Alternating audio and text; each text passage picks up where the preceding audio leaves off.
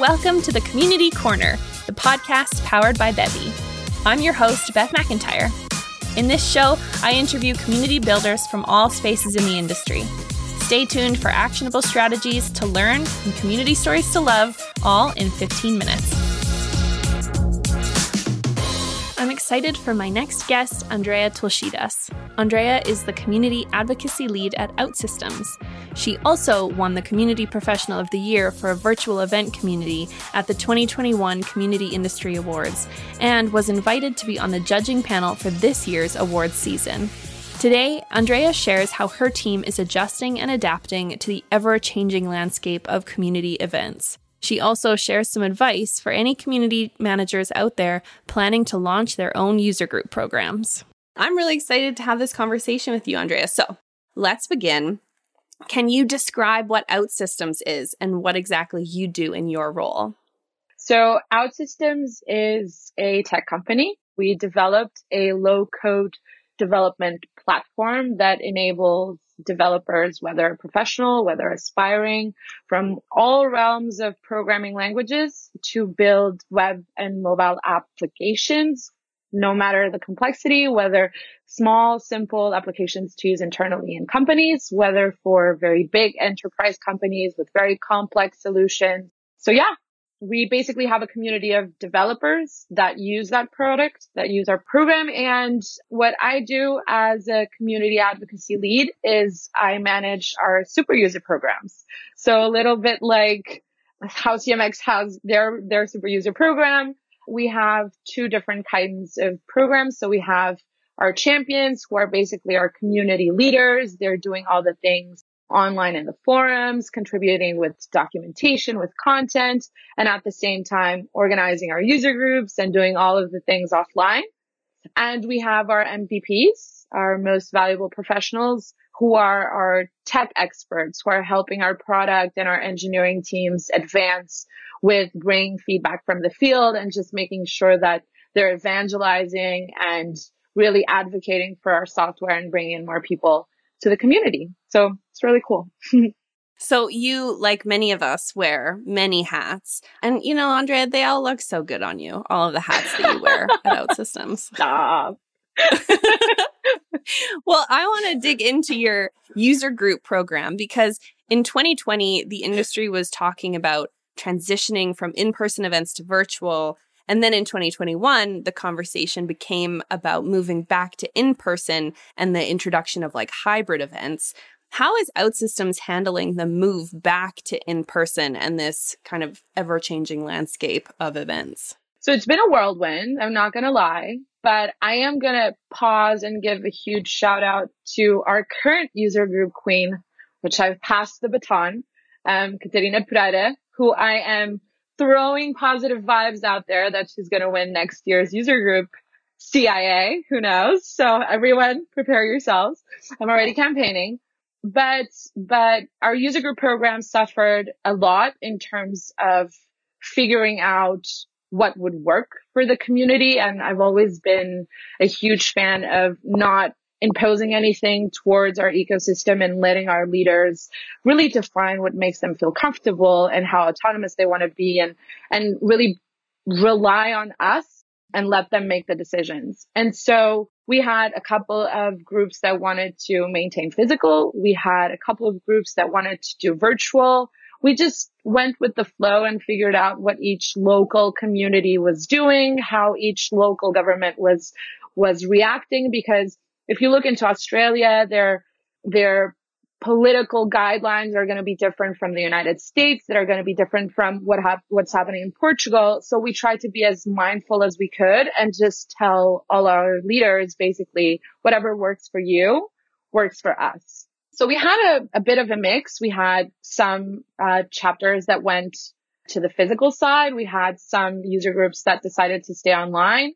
And we're even like dipping our toe into the hybrid. A couple weeks ago, we had a hybrid event in Brazil. And I think that it was really different because the audience is still not expecting it. They're still not very used to the fact that they can be with people and at the same time have a virtual speaker talking to them and feeling like they're in the same room. And I feel like there are a lot of dynamics that haven't been explored yet. So how is like networking going to work? Are you going to do it like virtual with, with physical at the same time? Like you can't share a drink with, with someone that's not in front of you, right? So I think that there are a lot of dynamics that make an event what it is of meeting people, of sharing that connection, of creating a relationship that hasn't been perfected through the hybrid model. But I think that at the end of the day, if our community leaders feel empowered to define how they want to do it, then they're going to kill it. well, and I think you definitely kind of hit the nail on the head. There's so many ways that you could do hybrid. There are so many options and so many kind of combinations of is the speaker virtual? Are the attendees virtual? Is the event itself virtual? Are there watch parties around the world? Like there's so many different combinations. I know Anne Marie, who of course leads CMX Summit and our HQ events, is like overwhelmed mm-hmm. with all of the possibilities. Definitely. And I think that there are always different little bits that you can try and figure out how to make it more personal. I know that for this incredible award ceremony, I received a huge, huge packet of swag and like just little goodies. I mean, I'm in Portugal, so I don't have the same chips that you have in the United States. And let me tell you, they were fantastic. But I wasn't expecting to receive like that care package. And I feel like those little things that make you feel connected in a virtual landscape make it all the more better, right? Make you feel at least part of something more personal. So I'm probably thinking that someone else from this event also received this package. It's about making people feel like they're part of something together. Definitely. And so, Andreia, you won the 2021 Community Industry Awards for Virtual Event Program. And this year you came back to join us as a judge for the User Group Program of the Year. So you're definitely involved, which we love. And we love having you a part of the CMX community. I feel honored to be a part of this community. And it's been so exciting to see. I feel like I, I'm very fortunate and very lucky to be able to to be a part of this journey with the CMX ecosystem and feel like I have my own family of crazy community managers and that I'm not the weirdo that talks about community management alone with people that don't understand me. So it's like I have my, my people, right? I found my place and it's been so incredible to see how the community industry is growing and how these user group programs are popping up and growing and doing all these amazing things. So it's just incredible to see. I'm sure David is smiling backstage because I'm pretty sure that's exactly why they started CMX all those years ago. Okay, I've got a couple more questions. First of all, what is some advice that you would give someone launching a brand new like advocate or user group program today? Awesome question. So if anyone can learn from my mistakes, which were a couple, listen to your community instead of trying to define something that you think is going to work for you or for your company instead of testing it out. I think that that's the first, not error, but maybe misconception that you know exactly what's going to work because other companies do a certain way or because it worked for someone that you know or because you read something that was successful. And that doesn't necessarily apply to every community.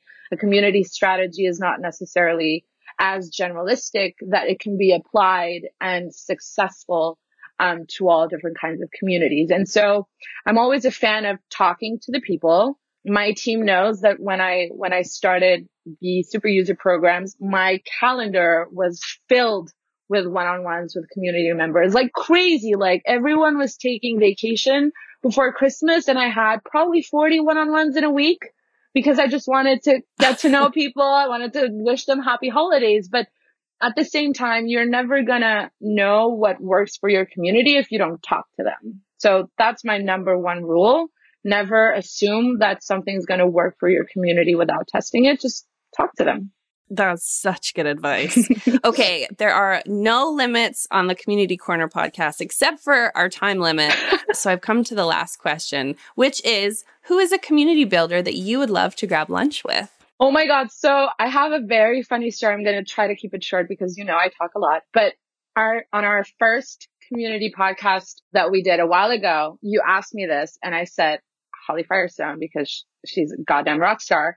And out of the blue, she literally tweets me, tweets at me. I don't know how you say this saying that she would love to grab pastéis nata, which is like a pastry from Portugal with me. And I, I, I kid you not, I spat my soup and I let my phone fall to the ground because I was like, this is not happening. Oh my God, Holly Firestone is tweeting at me.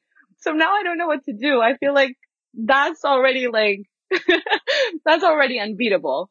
But if non-fictional characters count, Ted Lasso, um, because I'm obsessed with him and because I feel like he is without a doubt a master in community relationships and understanding people and thought leadership at the same time. And when everything is not going okay, he does it with a smile. And that's how I try to do community management. But if we're talking about real people, I think Evan Hamilton is, is amazing. So he's like ex CMX. He's now at Reddit and I've been lurking his Twitter for too many years. I've been consuming massively his, his newsletters for so long that just even drinks with Evan would, would make my day. So if we can make that happen. that works. well, I think the the track record of the podcast making real lunches happen is really good so far. So I'm hoping that you're lucky. Thank you so much for sharing, Andreia, and thank you for joining us today. Congratulations again last year, and thank you again for being a judge this year. Thank you. Thank you, Beth. Thank you, CMX, and good luck to all the finalists. Thank you so much for listening. If you liked the show, please leave a review on Apple Podcasts. If you'd like to learn more about how to create your own community, go to pod.bevy.com. That's pod.bevy.com. This is the Community Corner, and I'm Beth McIntyre.